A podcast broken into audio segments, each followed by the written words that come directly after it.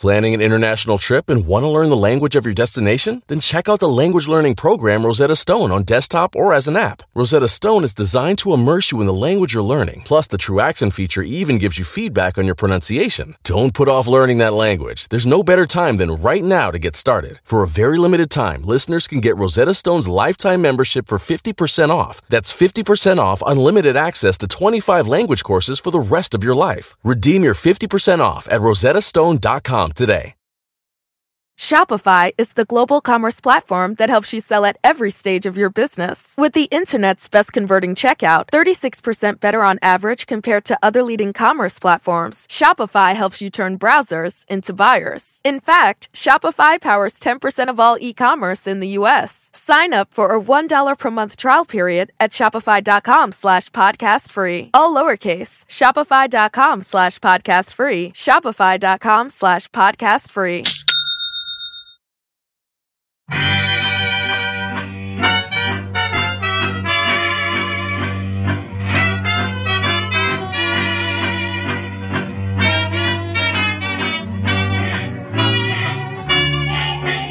Brett McKay here, and welcome to another edition of the Art of Manliness podcast. What started the American Revolution? Well, the typical high school history answer we give is taxation without representation and the economic and political consequences that came with that. My guest today argues that while economic and political principles all played roles in the American Revolution, there's one big thing underlying all the causes of the Revolutionary War that often gets overlooked honor. His name is Craig Bruce Smith. He's a historian and the author of the new book, American Honor The Creation of the Nation's Ideals During the Revolutionary Era. Today on the show, we talk about what honor looked like in America during the colonial period, how that concept changed, and how this shift precipitated the War of Independence. We then explore how personal affronts to honor experienced by several of the founding fathers at the hands of the British transferred into a feeling of being slighted as a people, galvanizing a collective sense of honor in the colonies and inspiring the fight for independence. We then discuss the role honor played in Benedict Arnold's treason and how his treachery spurred colonial Americans to go on to win the war. We end our conversation discussing why the sons of the Revolutionary Era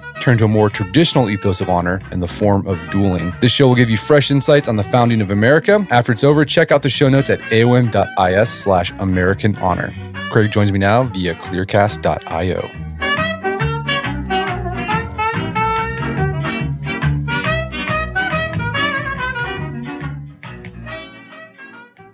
Craig Bruce Smith, welcome to the show. Thanks for having me. A big fan of all your articles and podcasts on honor. Hey, well, thank you very much. I appreciate that. Well, you got a book out called American Honor The Creation of the Nation's Ideals During the Revolutionary Era.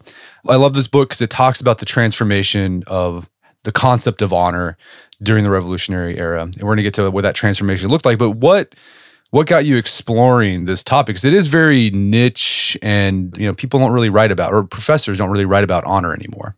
Oh, and that's that's a great point. Let me start off by saying, whenever you mention my book and the word love at the start, I'm I'm really excited by that. But the, you're right; it is a topic that really isn't discussed is certainly not in academia uh, much anymore. I mean, a number of your guests write on it, but it's it's it's relatively small. But I think it, it has been dismissed as sort of a niche topic, but I don't think it actually is. So I'm always been interested in the revolution and I've been interested in ethical questions. And I'm also interested in the causes of the, the revolution. And, and lots of recent historians have sort of gotten away from this. Um, they don't ask, you know, what caused the revolution or what resulted. In fact, some historians have concluded, well, there's nothing left to, to know. And I think that's a problem. The idea is I was always interested in ethical questions. And the idea was there was no ethical history of the revolution. There was no study that really looked at honor in the revolution.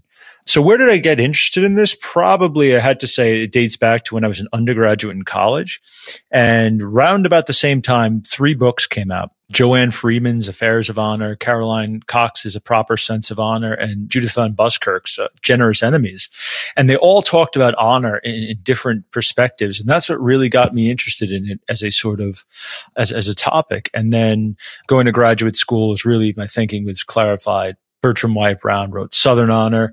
But what I really wanted to do is go back to this, this mindset of what caused the American Revolution, and then a new perspective on honor, which has been dismissed in many respects as something negative or toxic or elitist or racist or sexist.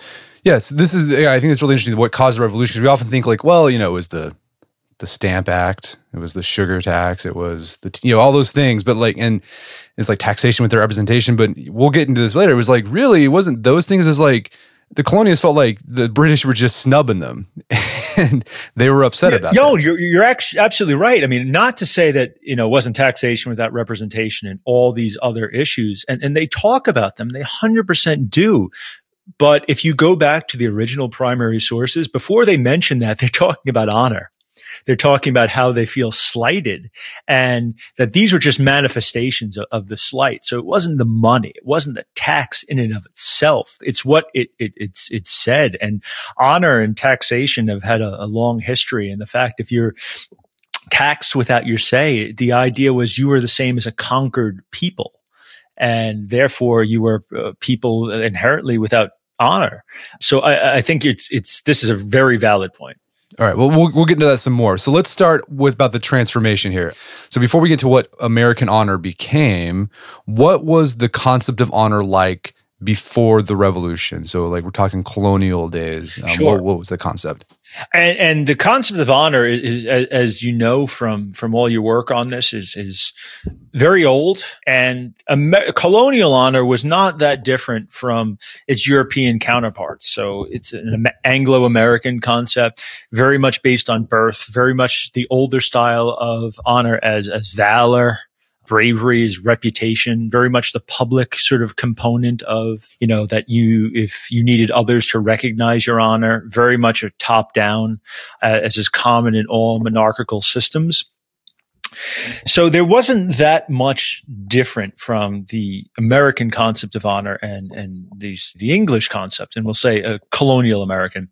What's one of the fundamental differences though if there if you start to see sort of elements underlying what's going to happen is you don't have the as regimented a class system in the colonies as you do in England. Obviously there are only a few titled aristocrats and because of that you start to see undercurrents of this and also lots of different religions and dissenting religious traditions that also play a role. But by and large, before the revolution, American or colonial American honor is, is really not different from English honor. So when did the transformation start happening? Like when you look at the primary source documents, like when do you start seeing like well, first off, like what did it, uh, it democratized is one thing. So like more people laid claim to honor.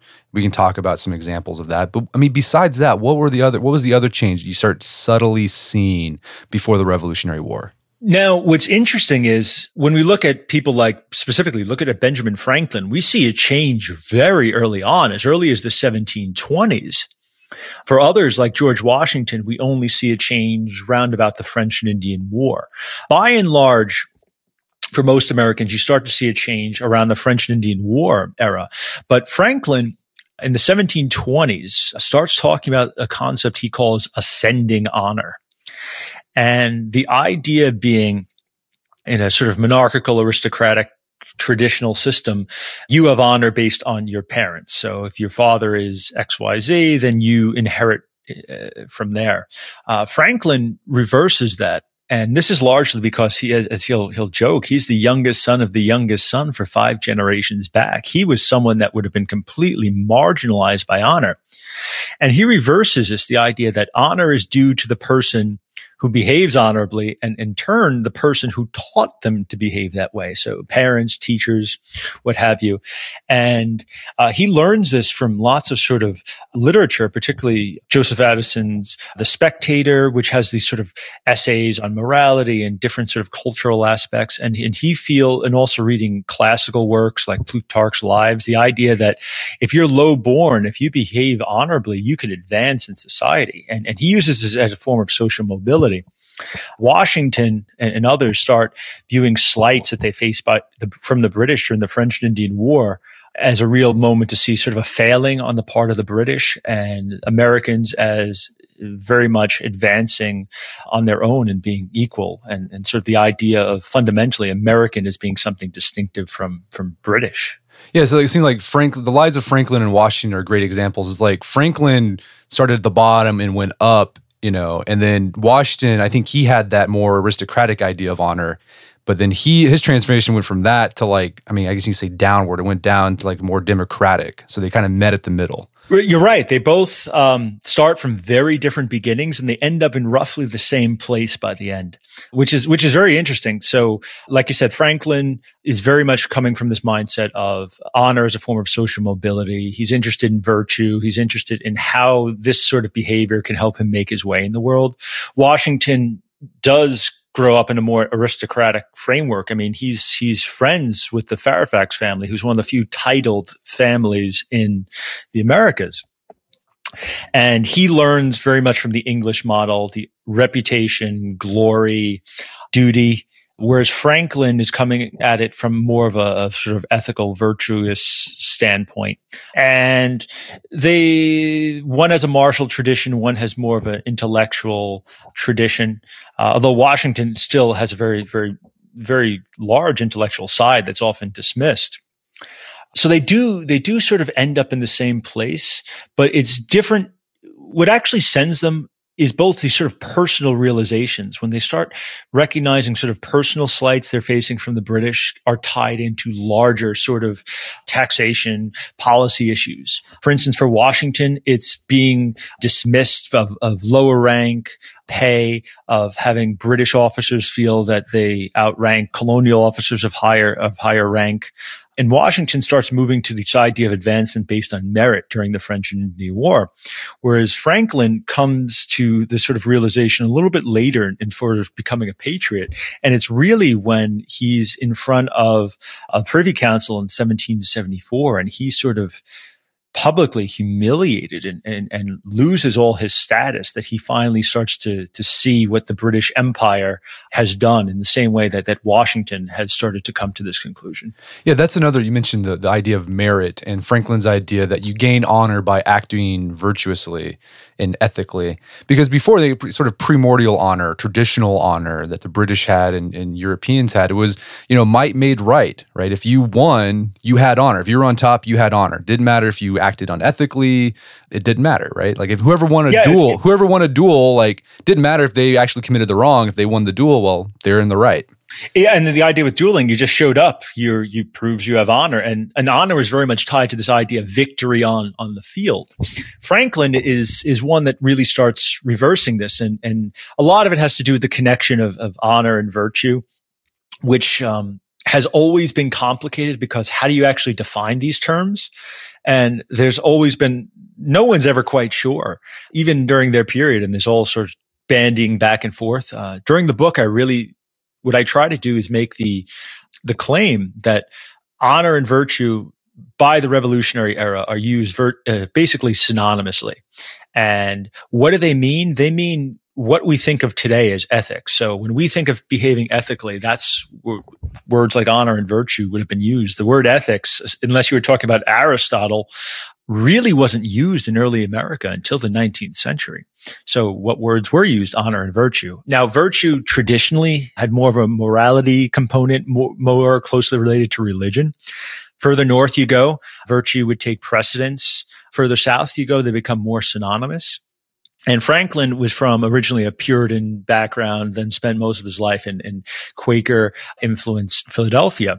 And he starts actually keeping a spreadsheet of his 13 different virtues.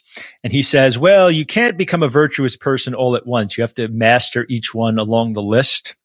And so he'd put check marks how he behaved on any given day. Uh, the last one on, and he said the further down the list that were the harder they were to master. The last one, one of the last ones on the list was chastity. And his interpretation of chastity was a little different. He said you could have premarital sex, you could have an affair, so long as no one found out, therefore no one's reputation was ruined. So he had more nuanced understanding. But that's a very like honor, like traditional honor based idea of chastity. Yeah, very, very much so. Um, so Franklin in, is sort of advancing in, in some ways, but there is still a traditional element uh, uh, there. But his was very much going against the the concept of, of birth. So that, I mean, I think we shouldn't understate like how big of a transformation this was, because for I mean, basically thousands of years, honor was this thing is by birth, by uh, victory in the battlefield, and then you have the Americans making it uh, democratizing it and then making it sort of an inner inner virtue that you can sort of you can you can gain honor just by acting like a good person. Exactly. That is that is a fundamental reversal. And it, it's it's one that sounds very modern but it's it's something that's that's often dismissed at, at, sort of in this in the 18th century. But you're absolutely right. That is exactly what's going on. But what's interesting is so it's a very modern idea what they did was very radical but as you talk about in the book their inspiration for this new concept of honor you can gain it through acting virtue they they, they basically look to the past look to antiquity ancient rome ancient greece to sort of make the case for that concept of honor. You're you're right. Every Briton during the period felt that they were sort of the heirs to ancient Rome. And during the American Revolution, the, the Americans in turn feel that they are the, the better heirs to Rome than the British. And they are looking to classical scholarship, sort of stoicism. They're looking to history uh, of varying sorts largely classical, but also looking at the sort of English history of looking at the Civil War and the Glorious Revolution. And they're very interested in sort of new sort of enlightened works, whether it's Locke, Montesquieu, Adam Smith, and they're looking at this new sort of moral philosophy and this new sort of political philosophy that that that really puts a burden of, of proper conduct even on on kings. And the idea if a king doesn't behave well, that they are they are failed in their behavior, then bonds are, are, are broken. And, and Montesquieu is, is, is key here. He refers to that honor and despotism cannot exist together. So if the king is a despot, the king is a tyrant, therefore he cannot be honorable. Therefore you have no connection, no no bounds, no no duty to him anymore. And so besides these, a lot of these colonials were self-educated, but the schools in America at the time like uh, you know high I mean what would be considered a high school, but also mainly the colleges played a big role in this transformation of honor in America. Oh yeah, most Americans are not going to college. In fact, I think the numbers are roughly one in a thousand, could be even more than that. Most Americans are not going to having higher education. However, if you look at sort of the signers of the Declaration of Independence, the signers of the Constitution, they are disproportionately college educated. And schools started, colleges started much earlier than they do today. The average age of, of admittance was roughly 16, could be younger. And they really functioned as, you know, you would learn history, your philosophy, all your, your standard texts, your Greek, your Latin, your French but they were more than just centers of learning. They were about really creating a, a collective mindset. And it was about establishing behavior. So these sort of codes of honor, a sort of camaraderie would form within the, the students of a certain class or cohort rules of behavior that regulated everything from uh, where people sat to when they could who could they can consort with and there was very much a sense of self-policing. Some schools would, would have very strict policies that they would enforce, but others were really policed by the students. And the idea was if the behavior of one person was flawed, it reflected on the honor of the students, which then reflected on the honor of the school. So the idea was, was instilled prior to the revolution in, in people that are going to be major leaders of the revolution that the i that behavior matters. And if one person fails, that's reflective of everyone. And this is a sense that really carries over to how the revolution is, is fought and carried out. Sort of that, you know, everyone must be, do their part. Everyone must behave in a certain way or else all could fail and they're encountering the same sort of texts. They're they're speaking the same sort of language. They're they're growing up in the same sort of environment where honor matters, and that's why it really translates into this sort of world outside the ivory tower. Yeah, you, you highlight a lot of professors at several of these universities in America would write these their morality text and where they fleshed out this idea as the the path to honor was virtue and ethics basically Exactly. So if you want to advance in the world, you have to behave well, and then that's going to vary greatly uh, depending on, on on who you who you are or your interpretation. But if you have your your leadership all basically learning something comparable, they're all using the same texts or, or comparable texts. So everyone's speaking the same way and then they get in positions of leadership. And that's what, what helps to bring about this sort of really quick collective understanding where you have people meet for the first time at, you know, at the first Continental Congress. And, you know, within a short time, they're speaking of like mind and pledging sacred honor. It's not something that just, that just happened overnight. It's something they had, had grown up with. This is sort of a tangent, but uh, one of the, one of the things I enjoyed talking about the school, the college stuff. I think oftentimes people are like, oh, colleges are terrible. It's just like you highlight some like the riots that happened at Harvard, like pitchforks oh, yeah, and torches, and it was terrible. Oh, the thing is, you there were all these rules of behavior, sure, but the there was all sorts of of, of you know you think today of, of like you know pranks that they had nothing. My my favorite is at the College of William and Mary in, in Williamsburg. There was actually a pitched battle with pistols between the students and the townies. and it was led by the professor of moral philosophy. Oh man. Who ultimately got fired over this. But it, it's what's also interesting is Thomas this it's tough to I can't pinpoint it, but this may have actually been Thomas Jefferson's like first week at school. So I don't know if he j- sees it or just misses it, but he sh- arrives right around the time of this this sort of pitched battle where pistols get drawn on the future governor and it's it's not an uncommon occurrence. Right. Yeah, I think I think it's so it's like a part of American history that I mean, sometimes we gloss, we think it's, we sort of nostalgize, like, oh, they were just prim and proper. It's like, no, they were pulling pistols on each other at, Right. Yeah. You had to have rules and, and like you should not break your teacher's windows, you know, things like that.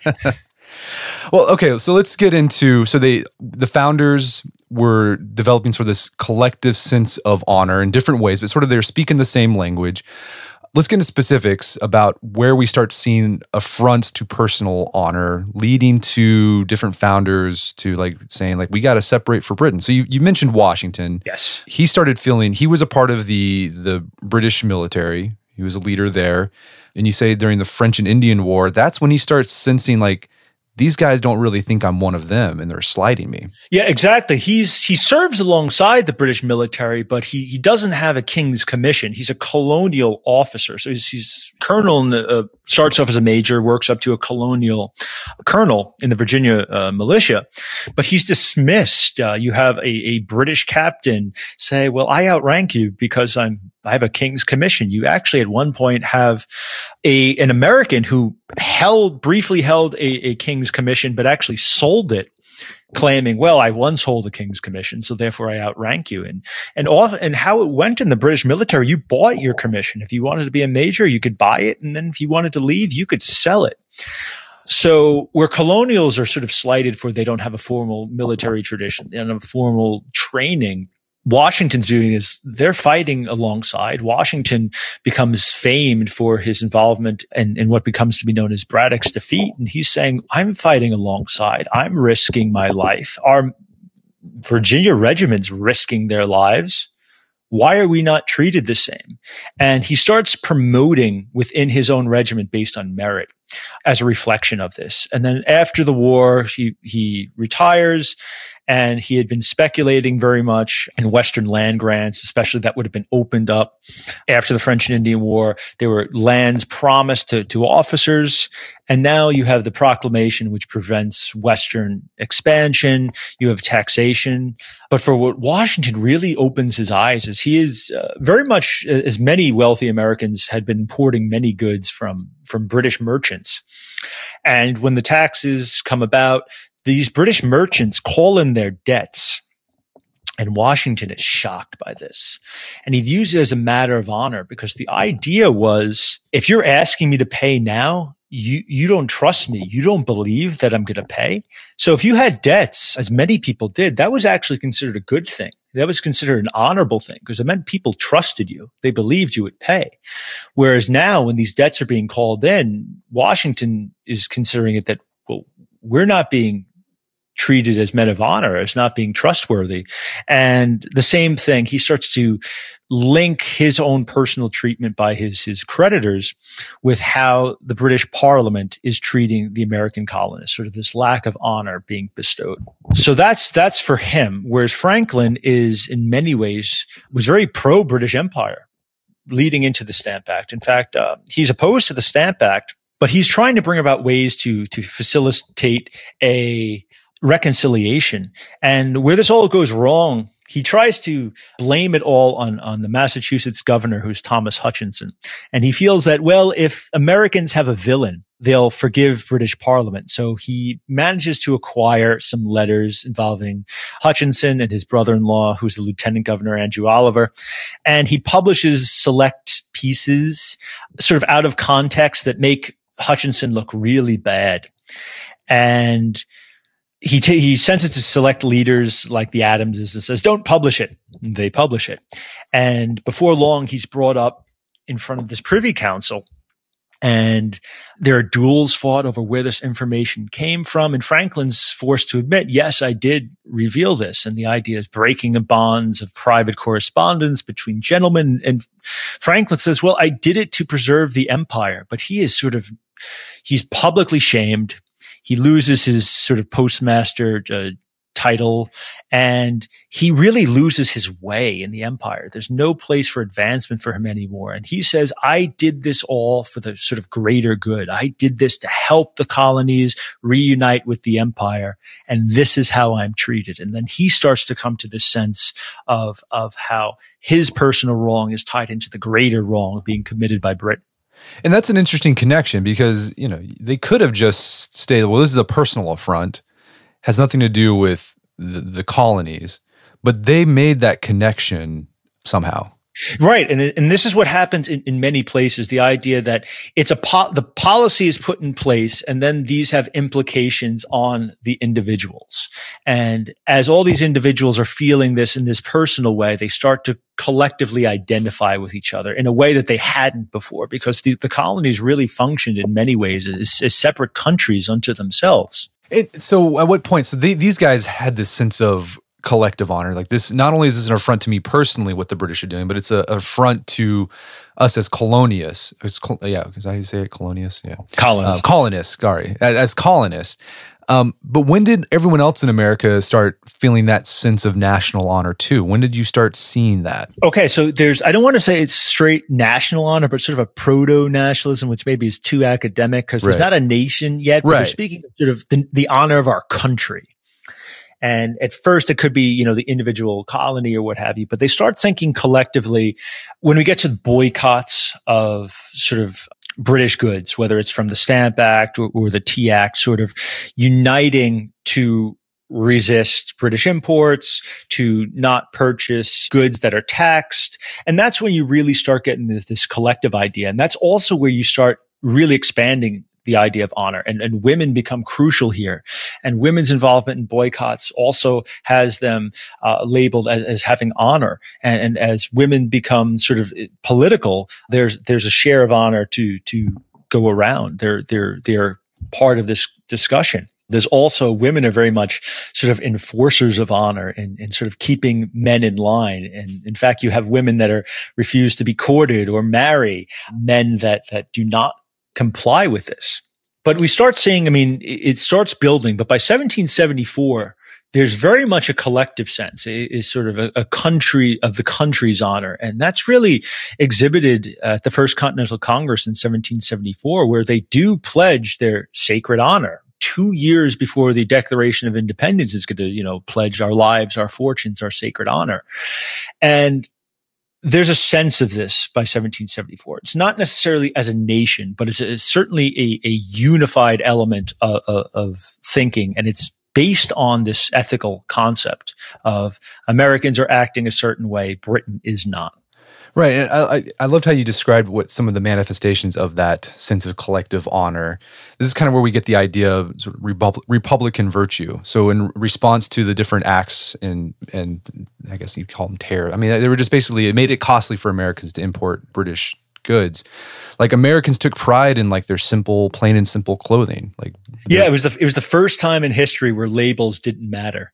So you're right. They, it's not. It wasn't even really about the money, and they're very clear about that. That the you know the duties on tea negligible. The, the, the cost of tea was actually made cheaper. Uh, involved things with monopolies, and it's long and complicated but it was wearing homespun clothing, ma- using local products made in America that was a sign of honor. That was a sign of, look, we are embracing that we are equal to Britain. We uh, at first it's you know we are all true born Britons, but then it it, becomes more about a sort of early sort of identity as America as something distinct and something in many ways superior by that point to the British. Right. I mean, I remember you, you I've, I've read things about some of the founding fathers talking about how the, the Britons were a fete because of their fine clothing and their silks and all this stuff. And like we are like the, the, the heirs of Sparta and Rome, where we really embrace Roman virtue and, and temperance and frugality. And they they kind of had a chip on their shoulder about it. Yeah, exactly. Britain became sort of the den of decadence. You know, the sort of there they were, you know, the Nero esque Rome whereas Americans sort of embrace the sort of the idea of Cincinnatus, of you know, or or Cato, the idea of the greater good, of civic virtue, of sacrificing for the good of the many. And so, the start of the Revolutionary War had a, had a, I mean, honor played a role in there too. When the American the Americans thought, well, yeah, we can now fight Britain because well, they shot first. Exactly, and that's a big. Still to this day, we don't know who shot first. I mean, there's there's each side blames the other, but the idea, if you're thinking of, of philosophical ideas at that time, you have Vattel, the idea of like a sort of a what becomes sort of just war. A defensive war is honorable. So if the British fired first, as Jefferson's going to say, they're they're murderers. We have a duty to to defend ourselves. They're killing their own people and it's it's very much cast in this way and that's how also how the continental army is formed and washington's good to say he wants gentlemen men of character with a proper sense of honor so the idea that if you're a man of honor, it will translate into the military that you will uh, abide by certain roles. You will have a certain standing. You will be, know how to command. And there, there are rules put in place governing the conduct of the army. And what's really interesting, we know the British army on paper is, is f- by far superior. And we know Americans suffer very tremendous losses, particularly, you know, in, in New York. But there starts to be an understanding, and they, they actually look at sort of 18th century military texts about the idea that honor can be found not in victory, but in just behaving well. So if you lose, that's okay as long as you did your your duty. And Washington starts adopting a sort of war of post, a defensive style, not risking the army. And he comes to the conclusion of that it's dishonorable to needlessly risk your men pursuing sort of glory or a victory that is not likely. And, and he views honor in the preservation of the army, of the continuing uh, uh, of the revolution, rather than in trying to grasp victory on every field. That was a big transformation too, because the beginning of the war, like those costly victories that Washington faced at the beginning, like he had, he was using that traditional sense of honor where you you charge in and you just put it all on the line and you go for the big victory, but they just got slaughtered because the British were they were better and New York was was actually Washington's very apprehensive about fighting there. It's actually the Congress that's sort of demanding, based on national honor, it has to be defended because if the Continental Army doesn't defend Americans, doesn't defend their own people, how are they any different than the British? Even though it was uh, militarily a complete nightmare. So this uh, sense of this growing sense of we'll call it proto national honor really fueled the, the, Americans during the war in the first few years.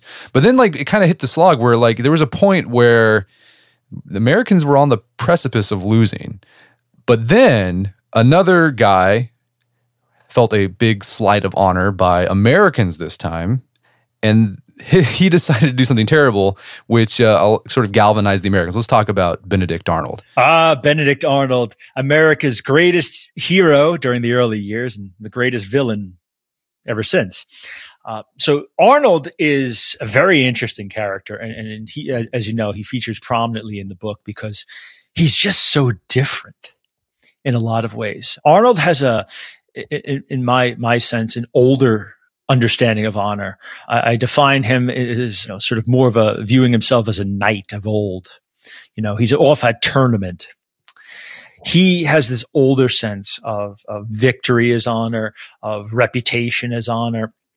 And he starts off the war. Well, he first comes on the scene actually during the boycotts and resistance to British goods in the, the 1760s. He's actually smuggling and he's uh, turned in by smuggling. And he, the person who turns him in was one of the members of his shipping crew. He publicly whips him to exact some revenge.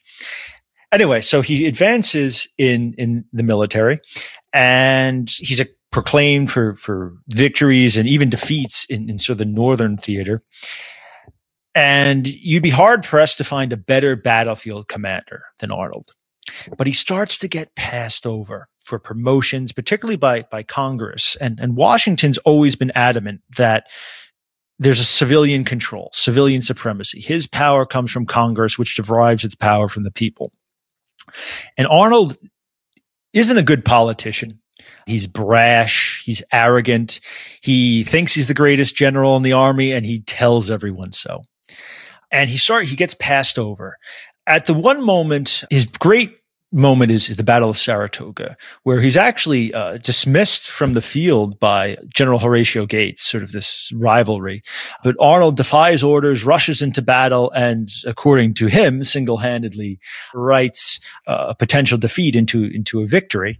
And he's wounded on the battlefield. He's shot in the leg. Horse falls on top of him, and he actually recalls being carried off by by soldiers from the field. And he actually says, I, "I wish the shot had been through my heart." Sort of this glorious end. But he keeps getting passed over by the middle part of the war his disputes with Congress are growing to such a point that they make him take an oath of loyalty before he becomes a sort of military governor in, Philadelphia.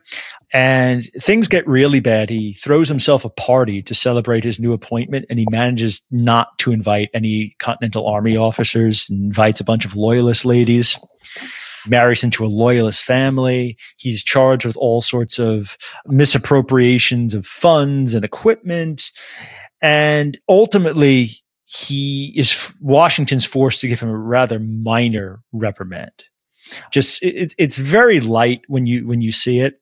Uh, sort of well, we we wish that Arnold had not engaged in such and such behavior, and there are rumblings about Arnold. People keep dismissing them. They're saying, "Well, look what Arnold's given us. How could we how could we question him?" But it's that moment, this reprimand from Washington, who he viewed as sort of the one who is always on his side uh, that really sends him over. And he starts a, a, correspondence with the British through Major John Andre, that where he ultimately comes to turn over West Point in exchange for money and a British commission. And to the modern ear, you would say, well, this is selling out. And, and, but Arnold didn't view it that way. He viewed it as Americans had betrayed him, had not allowed him to advance, had treated him with dishonor. And it wasn't about the money. In fact, he takes a lower rank in the British Army, well, to show, well, this isn't about rank. It's not about status. It's about honor.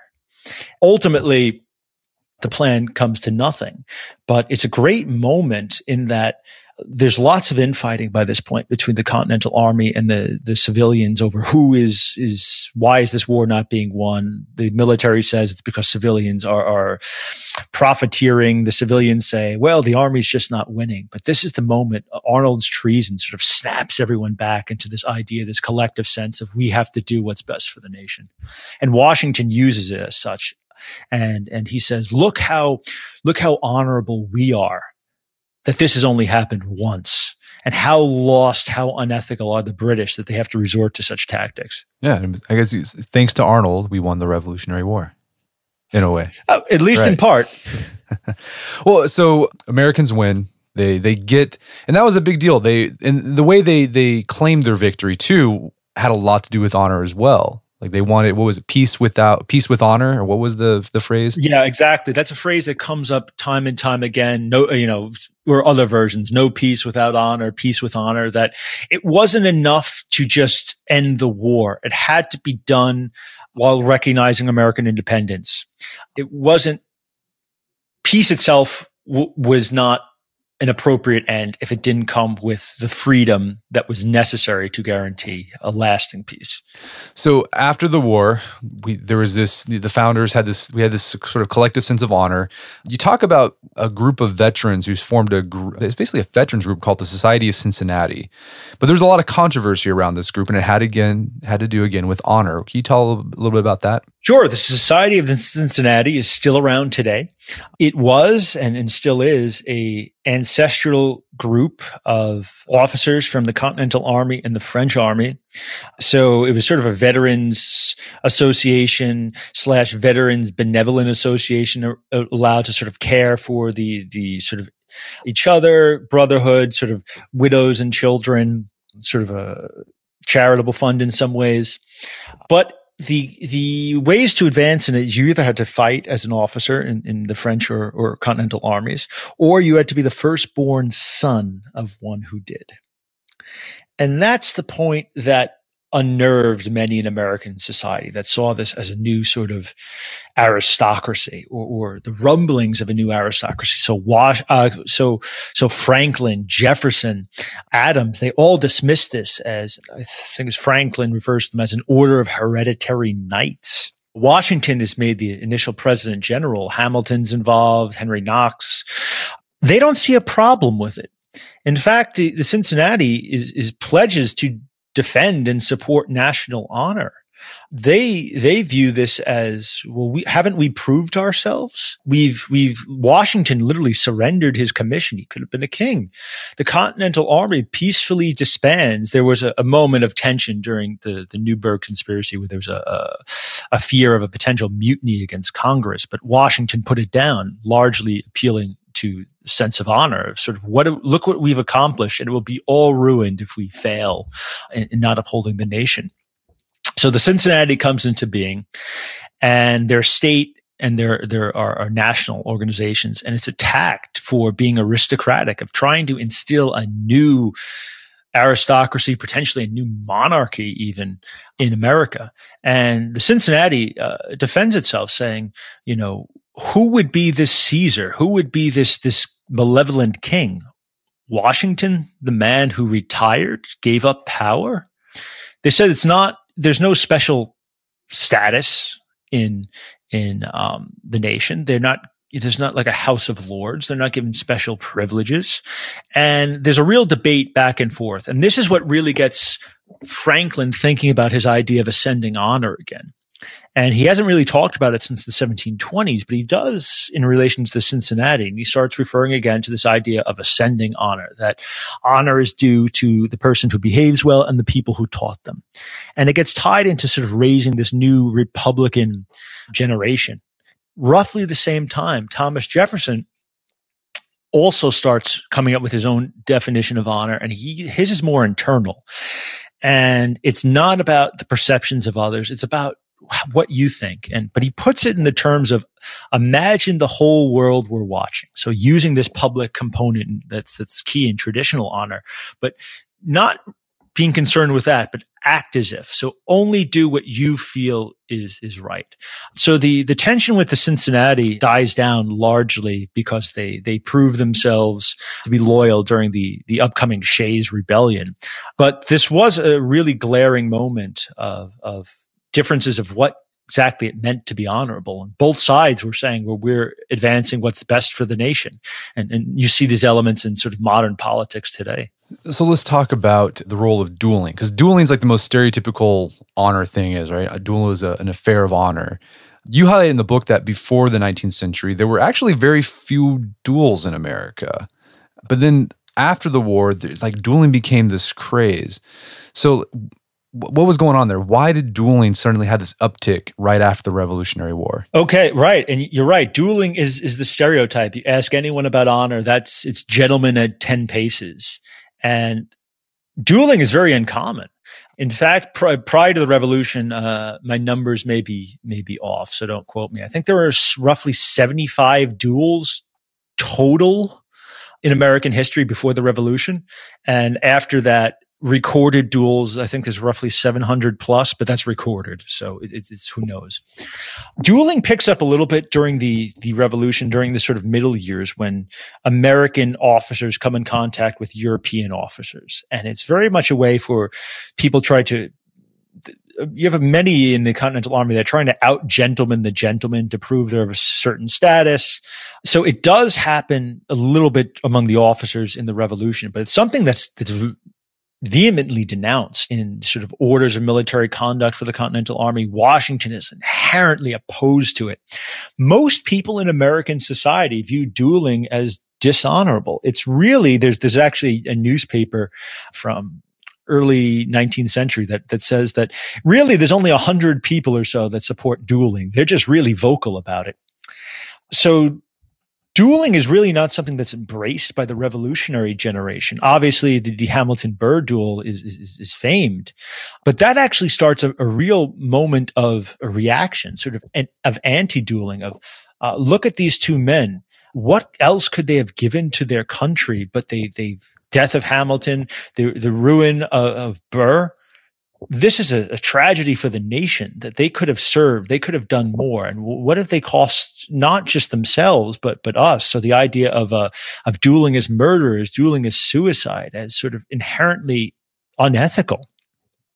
So why does it pick up? And it absolutely does pick up in the 19th century but it doesn't pick up with the revolutionary generation. It picks up with their children and their grandchildren generations that have to sort of live up to the revolutionary fathers that don't have the same way to make their to advance in the world. And they start going back to an older sense of honor this idea of reputation of valor of proving their bravery. So they start to move away from sort of this ethical definition that exists during the revolution. And we see this really highlighted in in the war of 1812 the idea of we have to defend national honor as defend personal honor. And the best representation of this is Andrew Jackson. And he's coming at it from this sort of older Scots Irish clan based honor tradition where his, his mother has taught him that you never go to court for matters of assault. You handle that personally. And it's this new sense of honor, which is really an old sense of honor that starts to, to, to really change what we think of in, as the sort of stereotype of the antebellum Southern honor that builds into the Civil War. Yeah, Jackson, he was a character. He had like I don't know how many bullets he had in him from all the duels he did.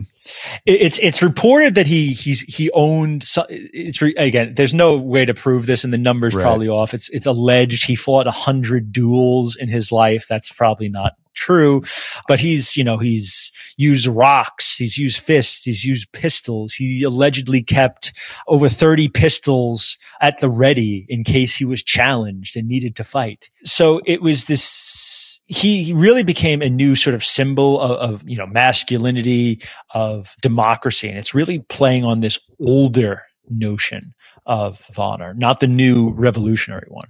So I know you're you specialize in the, the Revolutionary War, but when did we start seeing like a backlash against the this sort of return to dueling? Was it the Civil War that kind of helped that, or what happened there? Oh yeah, the civil the Civil War is is, is crucial in sort of ending the traditional sort of honor culture. It's and it's also why it's also plays into the idea that, that honor was just sort of a, a southern component. And, and as your, your former guest, Lorien Foot talks about it, that's not true. There's very much a, it's an American concept that exists in the North and the South.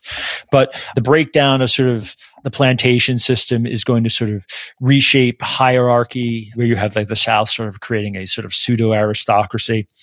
But it doesn't mean honor completely goes away. You see remnants of honor and sort of the American imperial moment. What's interesting is when, when, so when do we stop talking about honor? It's roughly the early 20th century, roundabout World War One, give or take. And I've actually charted this using Google Ngrams, where you can literally chart, you know, usages of words. And in the early 20th century, the word honorable goes down. And there's a moment where literally honorable and ethical cross. And the word honorable dies, but the word ethical grows. And there's really, in, in my interpretation, it's that we're not changing these ideas. These ideas haven't gone away. We're just using new words for them. We're saying things are ethical rather than honorable. Yeah, and I, I think yeah, World War One probably. I mean, that was like the first real mechanized war, and this you know that the whole disillusionment that happened after World War One. I. I mean, I think Hemingway has that quote that he says like glory and honor and courage are just abstract words. They don't mean anything because I mean he saw firsthand that, that World War One at least was not glorious or honorable. It was just death and carnage. It's a fundamental uh, change in sort of a you know a moment of modernity in, in, in, in, some respects. But that's that's why I think the, the language really changes. But I don't think the the customs or the concepts go away. I mean, you recently had Tamler Sommers on, and, and he was talking about this idea of you know uh, why honor still matters, and, and I don't think it vanished. I just think we we speak of it differently, and that's why it gets forgotten. Well, Craig, this has been a great conversation. There's so much more we can talk about. Where can people go to learn more about the book and your work? Oh, well, thanks so much for having me. They can go to my website, craigbrucesmith.com, and the book's available at Amazon and, and other places. And if anyone has questions, feel free to shoot me an email. Fantastic. Well, Craig Bruce Smith, thank you so much for your time. It's been a pleasure. Oh, thanks for having me. My guest today was Craig Bruce Smith. He's the author of the book American Honor. It's available on Amazon.com. You can also find out more information about his work at craigbrucesmith.com. Also, check out our show notes at aom.is slash American Honor, where you can find links to resources where you can delve deeper into this topic.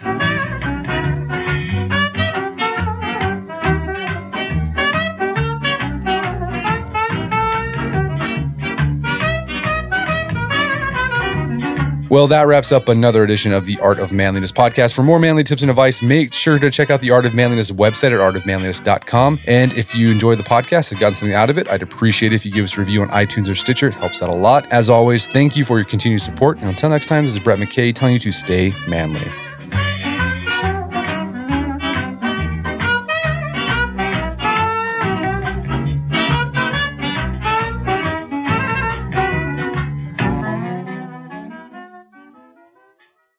Shopify is the global commerce platform that helps you sell at every stage of your business. With the internet's best converting checkout, 36% better on average compared to other leading commerce platforms, Shopify helps you turn browsers into buyers. In fact, Shopify powers 10% of all e-commerce in the US. Sign up for a $1 per month trial period at shopify.com slash podcast free. All lowercase, shopify.com slash podcast free, shopify.com slash podcast free.